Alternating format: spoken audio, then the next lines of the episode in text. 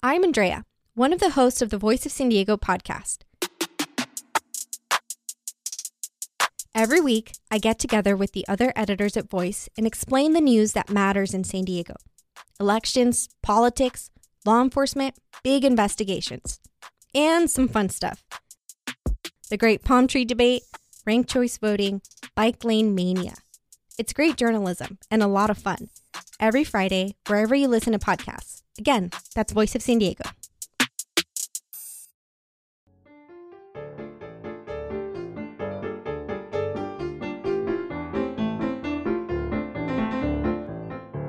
Hey, good morning, everyone. Welcome to Season 5, Episode 15 of the Roast West Coast Coffee Podcast. I'm Ryan Woldt, and this is the show where I bring you the stories of coffee professionals, entrepreneurship, and coffee education. This is the second of our two part interview with Nick Berardi, the 2022 U.S. Roasting Champion and head roaster at Mostra Coffee Company. He joined the show from Hawaii earlier this year, where he was enjoying the perks of being the U.S. Roasting Champion and starting to think about the World Roasting Championships, which are in Milan, Italy, later this week, June 23rd through the 25th. Nick and the Mostra team will be there representing the United States, which dovetails nicely into the final portion of this interview, in which we really go through Nick's competition experience, how he made his roasting plan personal, and what being part of a team means to him. Follow at Mostra Coffee on Instagram to see stories from Italy and go to mostracoffee.com to see all of the roasted coffees they have on offer. And if you haven't heard of the Mostra Experience, be sure to click that tab. The 2022 Experience event isn't until October, but it's already on my calendar now. You can find those links in this show's notes or subscribe to the newsletter on roastwestcoast.com. I'm on the road camping right now, so there is a good, a very good chance that I'm heating up some water on the camp stove and getting ready to make an AeroPress coffee from a nearby local roaster. It's officially summer, but this week my wife and I are camping above 5,000 feet of elevation, so the mornings are still cool, making this fireside coffee all the more enjoyable. This is one of my coffee happy places. Where are your coffee happy places? I hope you're there now with your favorite coffee drink, and you're getting ready to get the full championship roaster experience because it is time for the second and final part of this interview with the champ, Nick Berardi, head roaster of Mostra Coffee Company.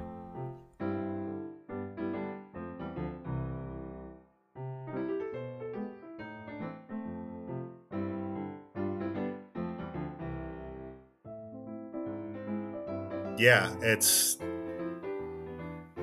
Sorry, I went off on a little tangent there. No, no, no. I, I what I'm wondering really is kind of you know what you did win so what do you what goes into that that we don't necessarily see from the outside obviously the prep but like when you're actually there that day in the time that you have you know what is that that moment like i mean how how many batches are you roasting like is it it's not like you're doing 25 batches i'm no. assuming yeah and, and it is funny though this even you know you're saying you know we don't know what's going on and you said what what was that day like it was basically three full days of you know, basically working.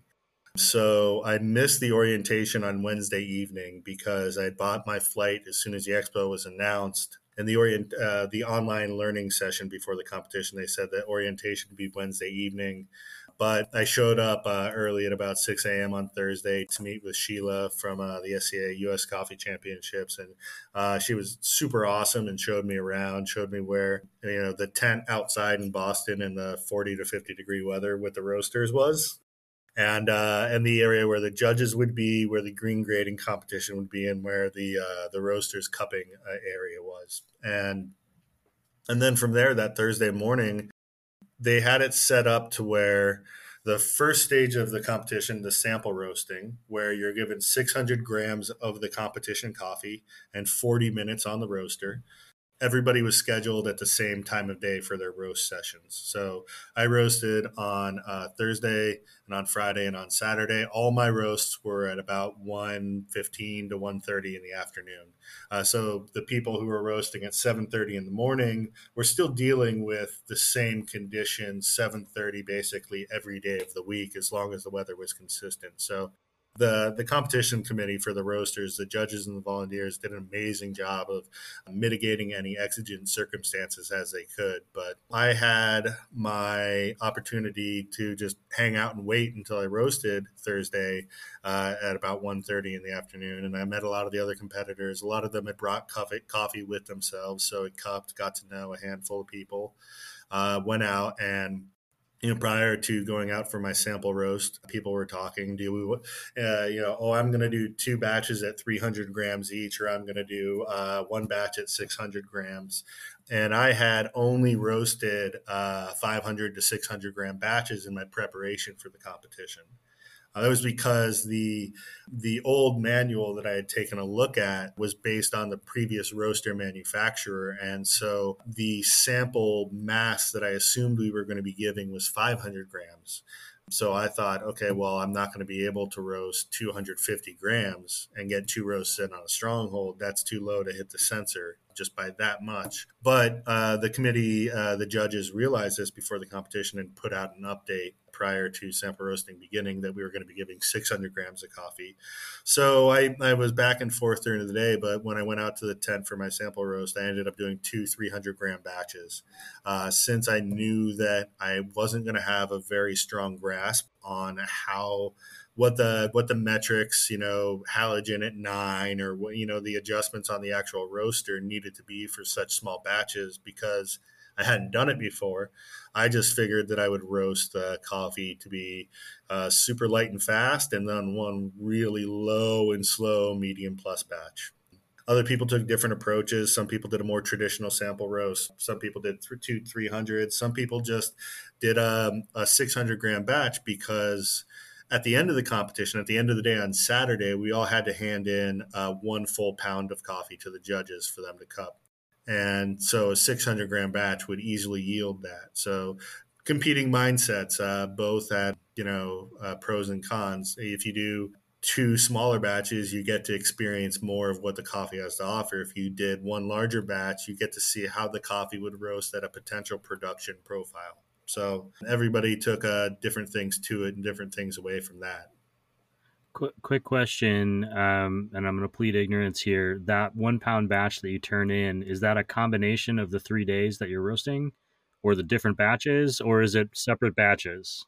As we walk through how the the competition went for all the roasters, um, you'll kind of that'll be more elucidated. But that was the roast that I did Saturday.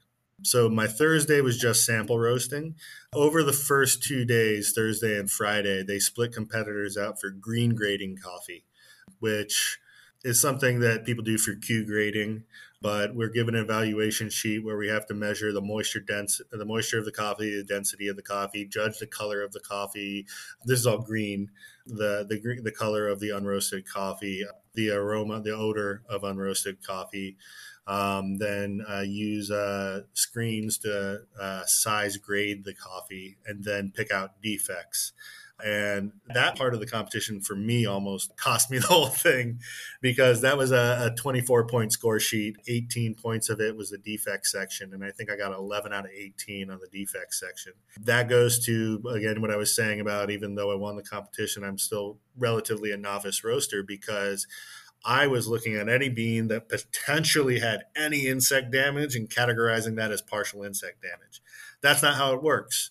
A lot of aspects with how the roasters competition is set up is to make sure that you don't accidentally do the best.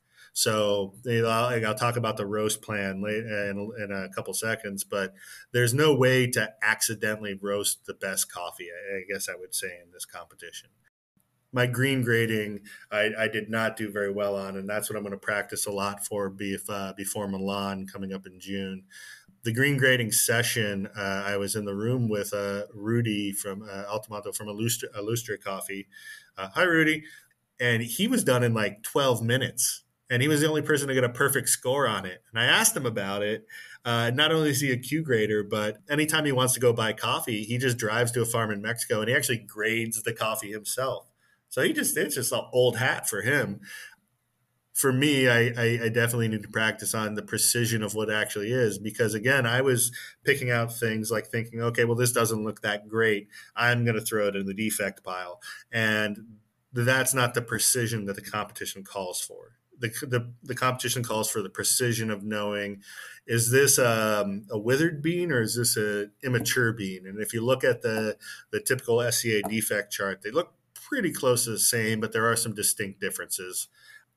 Or like a, a bean can have like a fold in it that would either look like a withered bean or potentially look like insect damage, and in the end, not actually be considered a defect. So that's something that I ran into with that. I didn't do my green grading until Friday.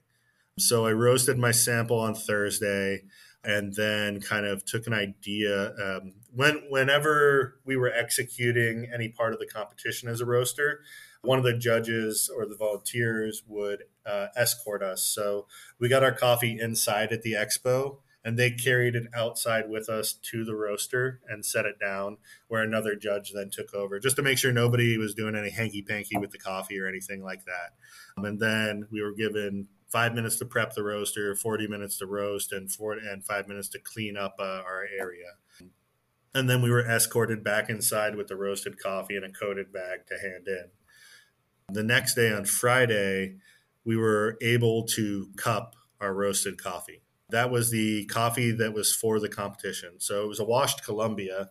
Uh, and one of the things I learned from other competitors is look at the sponsors of the competition the sponsor of uh, the roasters competition for green coffee was Ally Coffee.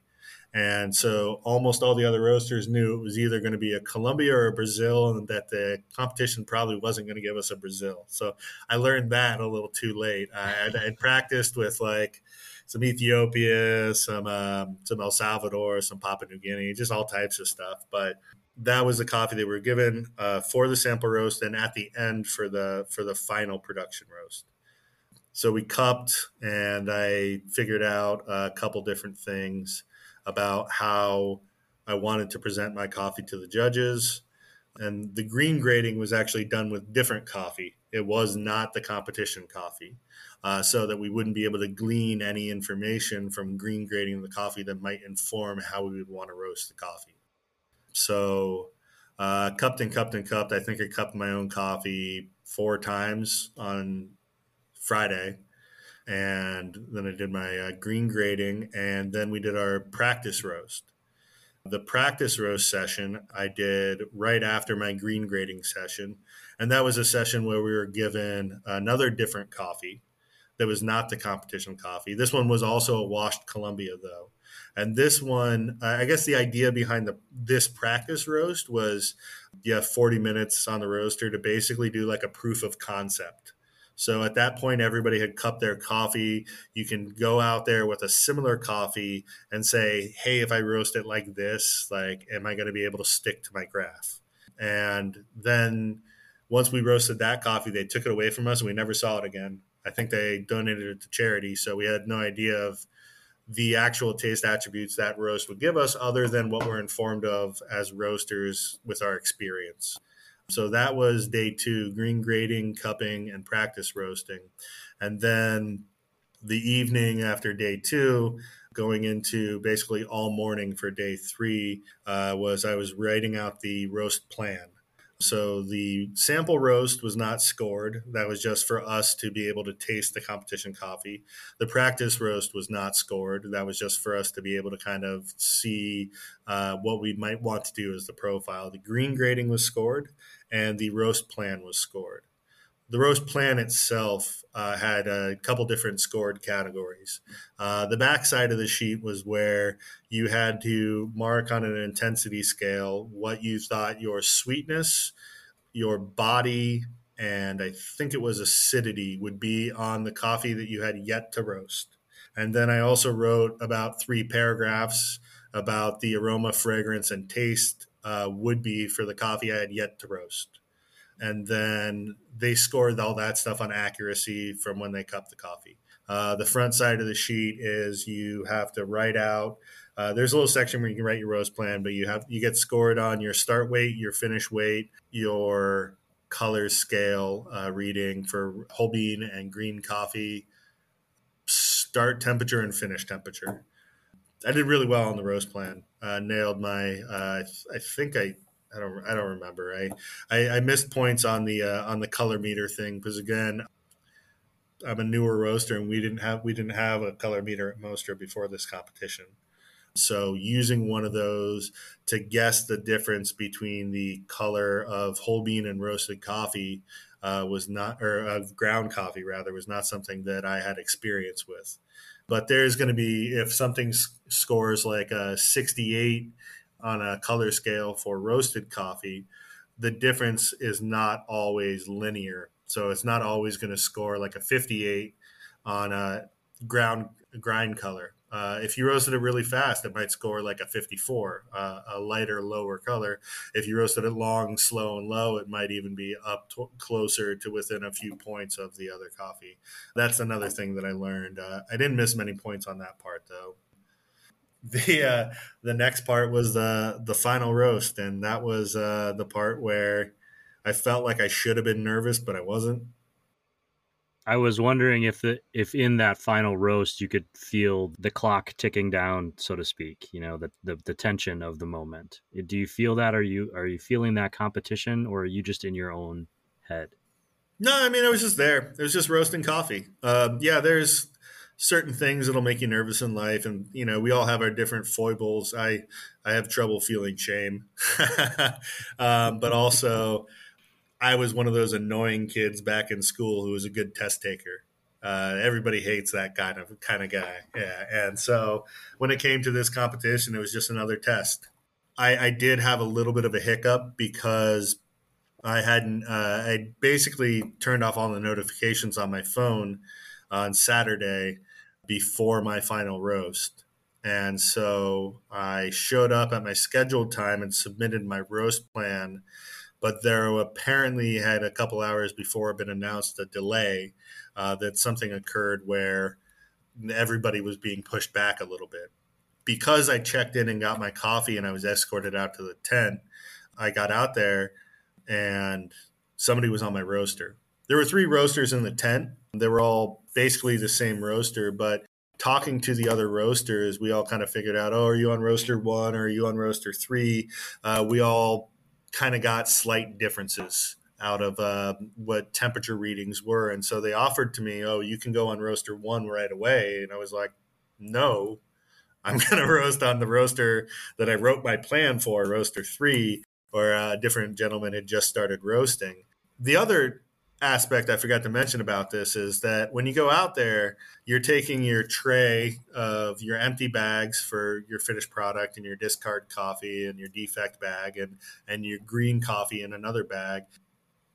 And that's it. You're not allowed to take out notes or any technology or anything like that. So before I went in to check in for my final roast, I was basically just, you know, I called it Bart Simpsoning uh, for like the last hour or two before roasting. It's just constantly rewriting my recipe of what I was going to roast so I can memorize it uh, so that in between the few minute walk from checking in to getting out to my roaster, I could just write it down real quick and I'd be good to go. But because somebody was on my roaster and my chaperone went back inside and all the other judges were busy, I, I asked uh, Emily, who's uh, works at Mercon Specialty, and we've imported some co- or uh, bought some coffee from them. She's she's really awesome. Uh, I was like, can I like write my stuff down now? She, no, not until you're on the roaster. So I was pacing back and forth for like twenty some minutes, just repeating my numbers in my head to try to keep it all fresh. Uh, 632 grams in, uh, 562 grams out or, or 538 grams out. I, yeah, I'm rusty on it now, but I was just like, and then going through the adjustments in my head, the times and the different temperatures when I was going to make adjustments to either the halogen, the air, or the agitation and all of that. So that was the part where I got a little stressful uh, during those 20 minutes. But once my roaster cleared, Emily let me check onto my my machine. I got my blank piece of paper out and wrote down my uh, my recipe. I looked at it. Yeah, it was the right one. So you're gonna wake up in like a month in the middle of the night and just sh- shout out something from the recipe. Like, 632 grams. Oh. Yeah, yeah, it already happened. One of the reasons why it was easy for me to remember some of the numbers is because I wanted to make sure this really meant something to me. And you know, we talked a little bit earlier about the experience of dealing with slight variability in, in certain things. And I knew what I basically wanted my batch size to be so that I could groom out some defects of the coffee because the competition coffee uh, had a pretty wide variance in screen size. Uh, lots of little guys, lots of big guys, but mostly in the middle. So I knew I was going to have to sort a lot of that stuff out at the end. Since we only had to turn in a pound of coffee, uh, I roasted so I'd have at least enough to sort out like 70 or 80 grams of coffee if I needed to. But instead of just sticking with something that was you know numbers that could have been any numbers. I knew I wanted my start temperature to be in the mid 350s in terms of the uh, initial temperature of the roaster. So I went 356 because I grew up uh, 56 Parkview was uh, my childhood home. Pick numbers, as many numbers that made sense without pushing the envelope of what I could thermally accomplish to uh, uh include 62 because uh, June 2nd was uh, my dog's birthday and she died last year. And I was like, yeah, well, uh, we'll make this mean something. Sorry, I still get a little emotional talking about her, but so those numbers were easy to remember. Uh, the the adjustment numbers on the roaster were a little bit more different, but uh, once I got out there and wrote everything down, it was just go time. And I actually uh, found out afterwards that uh, there were videographers kind of flitting around the area and catching different shots and things like that. I thought they were just shooting like B roll for use later. So uh, one of them, uh, Karina from Savor Brands, who sponsored my trip out to uh, Hawaii here, where I'm going to uh, do a roasting seminar for the Hawaii Coffee Association. Uh, Karina was going around taking some videos, and I had met her earlier in the expo, and so I was just joking with her uh, while I was roasting because I was I was feeling loose, and I found out afterwards, and I felt like, man, if I ended up not doing well, the fact that it was on Instagram Live streaming they, it would have looked like this guy isn't taking this seriously. I was, but I was just feeling loose. So I almost that knowing that I ended up placing first place and I was joking around on the video live stream of the competition. I, I felt kind of like like you know put on the cool sunglasses kind of thing there for a second. I'm I know I'm not. I know that doesn't make make a lick of difference one way or another, but that was the lead up uh, the three days of basically working that were the competition to lead up to uh, the huge anticipation we ended up with on Sunday. And I've heard this story about how you thought somebody else standing up there with you was going to win, and so you kind of gave them a twice, yeah, twice, yeah. You're like, yeah, oh well, um, their name didn't get called, so they're going to be the winner. So I'm going to fist bump them now because I'm going to get called. Well, so it was interesting. I talked to a lot of other competitors and judges um, about previous competitions and things like that. And everybody had talked about how, um, you know, a lot of times roasters competition would be announced first it doesn't have the spectacle of the other competitions. The barista stage is like a bunch of rock stars, you know. Uh, Brewers Cup draws a lot of eyes because people are really interested in innovative techniques. Cup tasters, my favorite thing to watch that uh, that Ryan competed in is is just tension, you know, waiting for somebody to yell, "We got to die!" But uh, yeah, roasters, it's all done with that. We didn't have crowd service this year. Um, there's not a lot of interaction or exhibition so a lot of times they announce it first because I guess most of the attendees just don't really pay much attention to it, even though we're, you know, the people who are responsible for a good chunk of flavor in coffee. Uh, you know, not bitter or anything. Uh, anyway, uh, what was really interesting though is um, we took the day, Ryan and Andy uh, and uh, Paloma Ryan's wife, and and uh, you know some Mostra crew people to kind of walk around. We went to a place called Broadsheet Roasters in Harvard Square. Uh, Aaron McDougall, one of the competitors who ended up placing seventh, it's uh, his shop. Real cool spot. We just kind of walked around for a while. Showed up at the expo to catch the finals of uh, Cup Tasters Championship, and as they were setting up for Cup Tasters could see behind the stage for cup tasters that the judges for roasters were starting another cupping. It was just like we were all just like, wait a minute, what's going on? Didn't they all? And I, I, I never really asked or got final word about what it was, whether everything was so close that they had to recup, or there might have been something wrong with the first cupping, or whatever it may have been.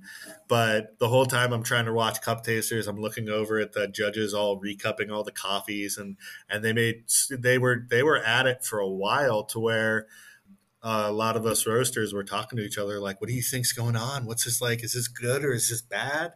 And they were still actually uh, cupping and judging the coffee when announcements started. Uh, the delayed uh, announcements started for um, winners of other competitions, and so they did. They they announced. I don't remember the exact order, but they did uh, latte art and coffee and good spirits and Brewers Cup, I think, and uh, there was another one they announced. Uh, but about halfway through those other announcements, we looked back and uh, some of the other roasters had actually gone back and gotten the leftover samples of their coffee because the judges turned the results in. So I went back there and I grabbed my sample bag and I popped one in my mouth without looking, and it it didn't taste very good.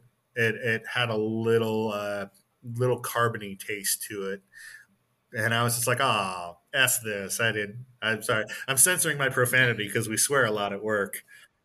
No, no, no. Feel free. Uh, we're a coffee show. Just profanity. And so I went over to uh, where the Mostra crew were sitting, and I just put put my beans in my backpack. I was like, "Yeah, guys, I don't, I don't think we got it. I don't, I don't think I made the podium." And so I went over to talk to some of the other roasters, and they were all everybody was pouring their beans on the little table. There was no grinders or brewing equipment; it had all been packed up at that point. So so we were all just like looking at the color and like eating each other's coffees. And I was talking to uh, one of the other people. Uh, I think it was Evan from Elixr Coffee. I think he was like, "Oh yeah, grab me your business card. While while while you're grabbing it, grab your coffee." And so I was like, "All right, fine. You know, no harm." So I grabbed my beans and I went over and I poured them on the table, and they looked a lot better than I expected. They looked pretty good, and I tasted my coffee, and it was. I ate a couple more beans, and it was basically just as sweet as the sweetest coffee I had tasted from anybody else. And so I was like, oh, hold on, hold on now. Like, I guess that what I mentioned earlier, there was a lot of variance in the beans. Uh, I missed when I was grooming one of the larger beans that uh, had scorched on the face a little bit, and that just ended up being the first one I popped in my mouth. So I had a complete 180 of like, oh dang, I I might still be in this, and then they they announced that they were going to start announcing roasters. And so at that point i was kind of turned around. I didn't know what to expect.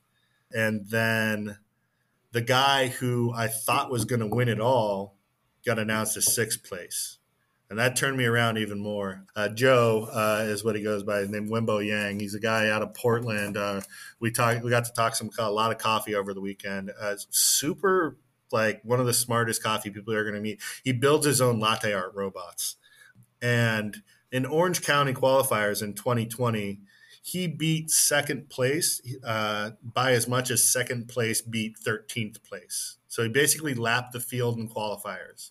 And when they announced him sixth, I was thinking, okay, what else is going on here? So I, I got faked out at that point, and then they were going through and announcing uh, Andrew, another Portland guy, in fifth, and then uh, Evan in fourth. And I was like, oh, I, I, I actually cupped with him a couple times, like. And then they announced uh, Rudy in third, and I was like, oh, I, I cupped with Rudy a handful of times. They announced uh, uh, Jenna Padoka in uh, in second. I was like, I, I cupped with her a bunch too, actually. I was standing next to next to uh, Justin, uh, who owns uh, ASIP Coffee in Merced, California. We had met in uh, Oakland and then also in Orange County, and uh, talked a little bit over the weekend in Boston.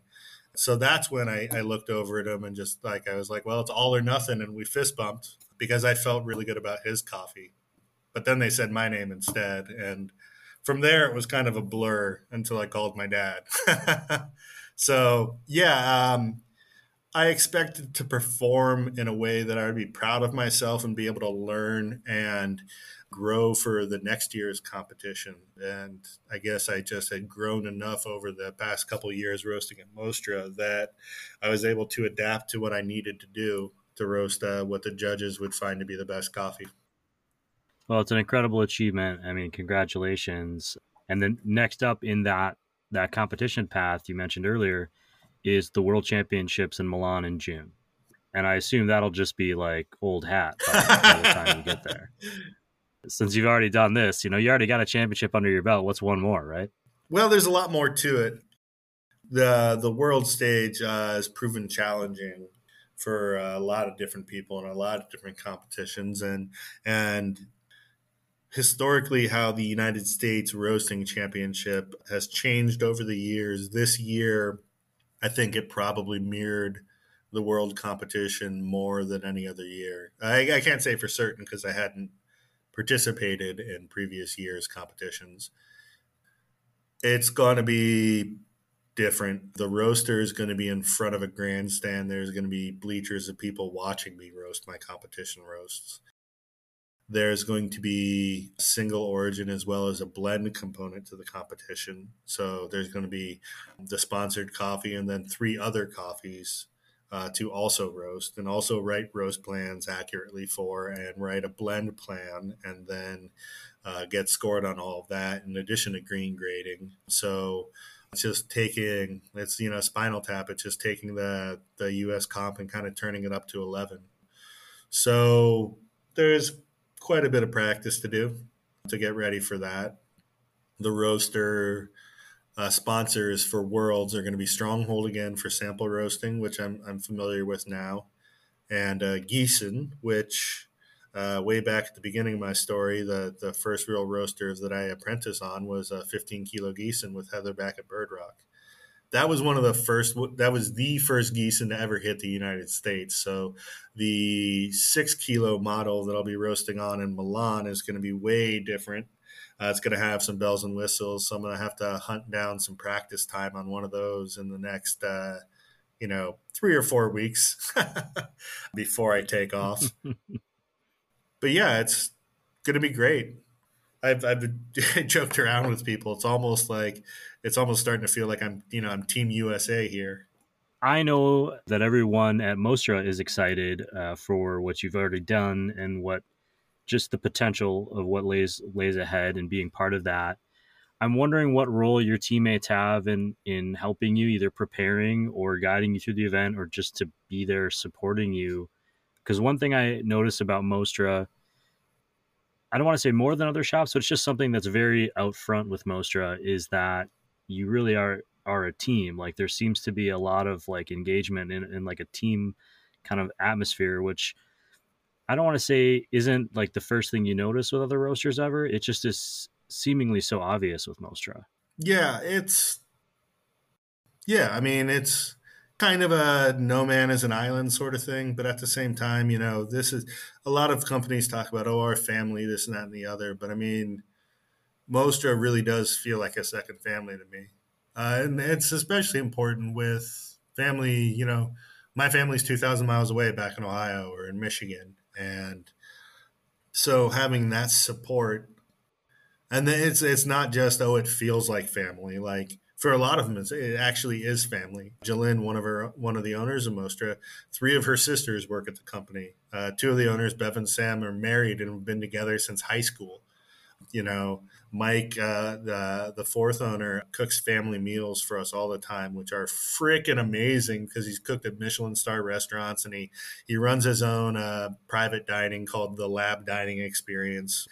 Ownership makes sure you know that it's not just you know Mostra is family TM do do do do do. You know, it's not like that. It's uh, you know, when when there's hardships in our lives, they're there to talk and you know, if we need help, if uh, somebody needs uh, covered at work, you know, whatever it is, it's we're we're all there. We're you know all hands on deck for each other in all aspects of our lives. So that is something that I guess if it's evident as a company, it's just because it's evident in the people that comprise the company. That aspect of contribution that I mentioned earlier is really because we care about each other and we care about those around us in our communities, whether that community is our household or our neighborhood or our coffee community that stretches from the Philippines to Yemen to you know wherever it may be to here in Hawaii where I met an awesome farmer named uh, Delvin so far and I'm going to meet a couple more awesome people. And his uh, we actually met uh, Delvin, the farmer, on the,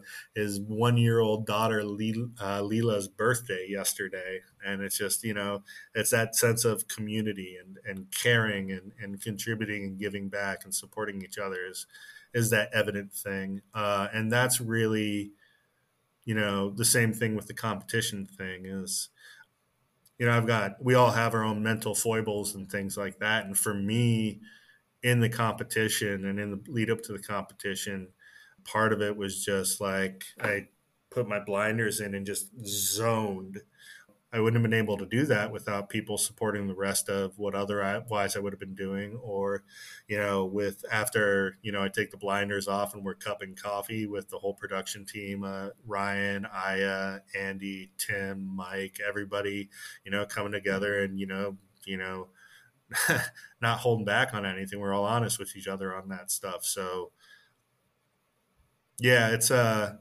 it's a lot of support that's going to kind of take me through uh, the next month and through Milan and beyond that. And uh, it's a good thing. Yeah, very cool. Very cool uh, to see from the outside and and uh, and inspiring as well uh, for those of us who have worked either in this industry or just in industries where we felt that that feeling of community and family. I already grilled Ryan on kind of what's next for Mostra Coffee, so I'm going to let you off the hook with that one just for today. But I do want to make sure that I ask is if there's anything I didn't ask you today about you or about Mostra that you wanted to share, and uh, then when you are out in the world and you stop into another coffee shop or another coffee roaster, what do you order? I can't really think of anything uh, too much that I want to share about myself. You know, it's kind of went over my journey in coffee and uh, mentioned there, you know, some, you know, personal things to get over along the way. And, and I think, I guess if anything, that's something is to, you know, one of the, one of the things after winning the competition, I, I it's still sinking in that I won the competition. And part of that sinking in was um, a little kind of episode of imposter syndrome where I was feeling like, you know, is this, did I really do I belong here? And that can sneak up on you know people you know that or different uh, mental health challenges can sneak up on people in times they don't expect or when you would expect it and you still can't deal with it and just you know mental health is a super important thing for everybody so you know that's something that we all need to more recognize as a society so I guess you know from myself to talking everybody at large. That's that's one thing I would say. Uh, in terms of what I order when I go into a shop, usually I just go for a straight shot of espresso first thing. Uh, if I'm feeling fancy, I'll get like a shot and a drip or something like that.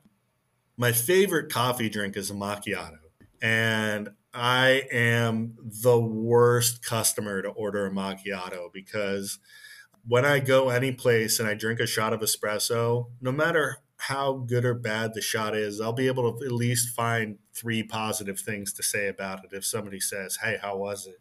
You know. Um, but macchiato is like that's my like that's my there the, there's a Vonnegut book about the guy this guy who right uh, is painting this masterpiece and it's hidden in a barn and he doesn't want anybody to see it and it's like macchiato to me is like don't f with my macchiato and I'm very particular and I'm a dick about it. And so I don't order macchiato at a place until I've been there a couple times. Like I don't even ask our uh, new baristas for macchiato at, at Mostra until I've had a couple shots from them, just because they're already nervous enough around me. so yeah, I'm a I'm an espresso. That's an incredible amount of self awareness, Nick. Uh, I appreciate you sharing that with me. also, anyone listening, go read everything Kurt Vonnegut's ever written.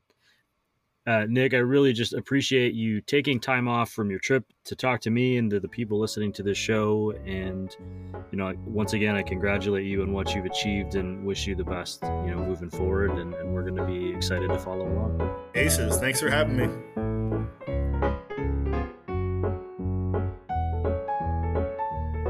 Okay, to recap this show is about tangents. Coffee is just the beginning. I learned a lot about the competition experience today, and by extension, how Nick thinks about the world. The first surprise was that the event in Boston was outside in a tent. I assumed due to COVID, but there was an indoor convention. Knowing that it was spring and temperature and humidity can impact a roast, it seems crazy that there would be such a drastic variable unaccounted for. Nick specifically would seemingly have fairly little roasting practice in that sort of climate. He lives and works here in San Diego. It was 52 degrees with 75% humidity in Boston on the last day of the event. The second surprise, which should have been obvious, probably was obvious to you, and just not to me, was that if everyone is using the same roasting machines, then many of the roasters wouldn't have experience on those machines. Part of the challenge to becoming the roasting champion is being able to adapt to those types of changes presented to you in real time. Also, probably obvious when considering that the championship is a sponsored event, is that the coffees are provided at the event. And you don't know beforehand which coffee you'll be working with. I think that I assumed, similar to the World Beer Championships, competitors would roast their own coffee to submit. There is an entirely added pressure when it is live in the moment with unknown equipment and an unknown coffee. Finally, to be the roasting champion, you have to be able to do more than just drop beans into the machine. It is a three day, all encompassing experience. Nick had to grade green coffee for quality and defects. He roasted, he cupped, he examined the individual beans in his roasted coffee before turning them in on Saturday. And I mean examined them. Competitors go through looking for defects and potential sour beans or aesthetically displeasing ones. Nick mentioned a color meter challenge, and I assumed he meant a printed chart of the potential roasts of a coffee bean. But, uh, no. This is a piece of fancy equipment that literally is measuring the color of the beans, either whole or ground and this is used to determine a whole host of bean qualities. I'm going to make sure that gets covered in a future episode of Coffee Smarter. A huge thank you and a congratulations go to Nick and the team at Mostra Coffee for their U.S. victory. I'll be cheering them on at the World events later this week, in spirit at least. Unless there is room in the Mostra Airbnb in Milan for one more. I'm just saying, I could curl up in the corner or bring my own hammock. I'll link to the World Championship site on roastwestcoast.com and also add links to mostracoffee.com. And as I mentioned at the top, be sure to follow at mostracoffee on Instagram to see those World Championship updates. Since you're already clicking around on the internet, you might as well subscribe to this show's newsletter at the aforementioned roastwestcoast.com. You'll never miss an episode with the free subscription, or be cool and help this show grow by choosing one of the paid subscription options. Thank you for subscribing at roastwestcoast.com, and thank you to my industry partners who've been helping me build a foundation for this podcast, including Mostra Coffee Company, Steady State Coffee Roasting, Camp Coffee Company, Ignite Coffee Company, Ascend Roasters, Coffee Cycle Roasting, First Light Whiskey, Maria Coffee, Cape Horn Coffee Importers, and Cafe Laterre. I'll be drinking all of those great coffees and whiskeys this summer, and I hope you are too. Find links to the businesses, subscriptions, and everything else I mentioned on the show today in this episode's notes or online at roastwestcoast.com. I say roastwestcoast.com a lot. I hope it's working. Thanks to all of you for listening. This episode of the Roast West Coast Coffee Podcast is, was, has been written, produced, and recorded by me, Ryan Woldt. I hope this show has found you happy, healthy, and with at least enough sanity to make it through the day. For those of you headed out for a cup of coffee this week, please always tip your baristas and be sure to drink good coffee. Happy Father's Day, Dad.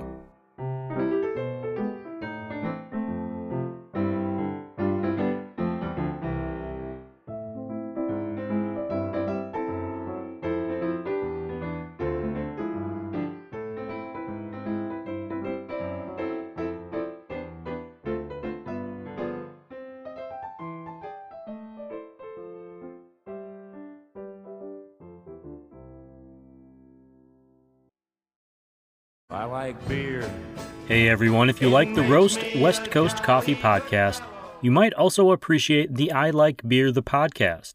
Listening to these guys is like being a fly on the wall of the pub with a few of your favorite mates having a pint. These professional beer appreciators have plenty of stories to share on everything from the mating habits of penguins to their behind the scenes brewery experiences. Check out the I Like Beer the podcast wherever you are listening to this show about coffee, or head to ilikebeerthepodcast.com.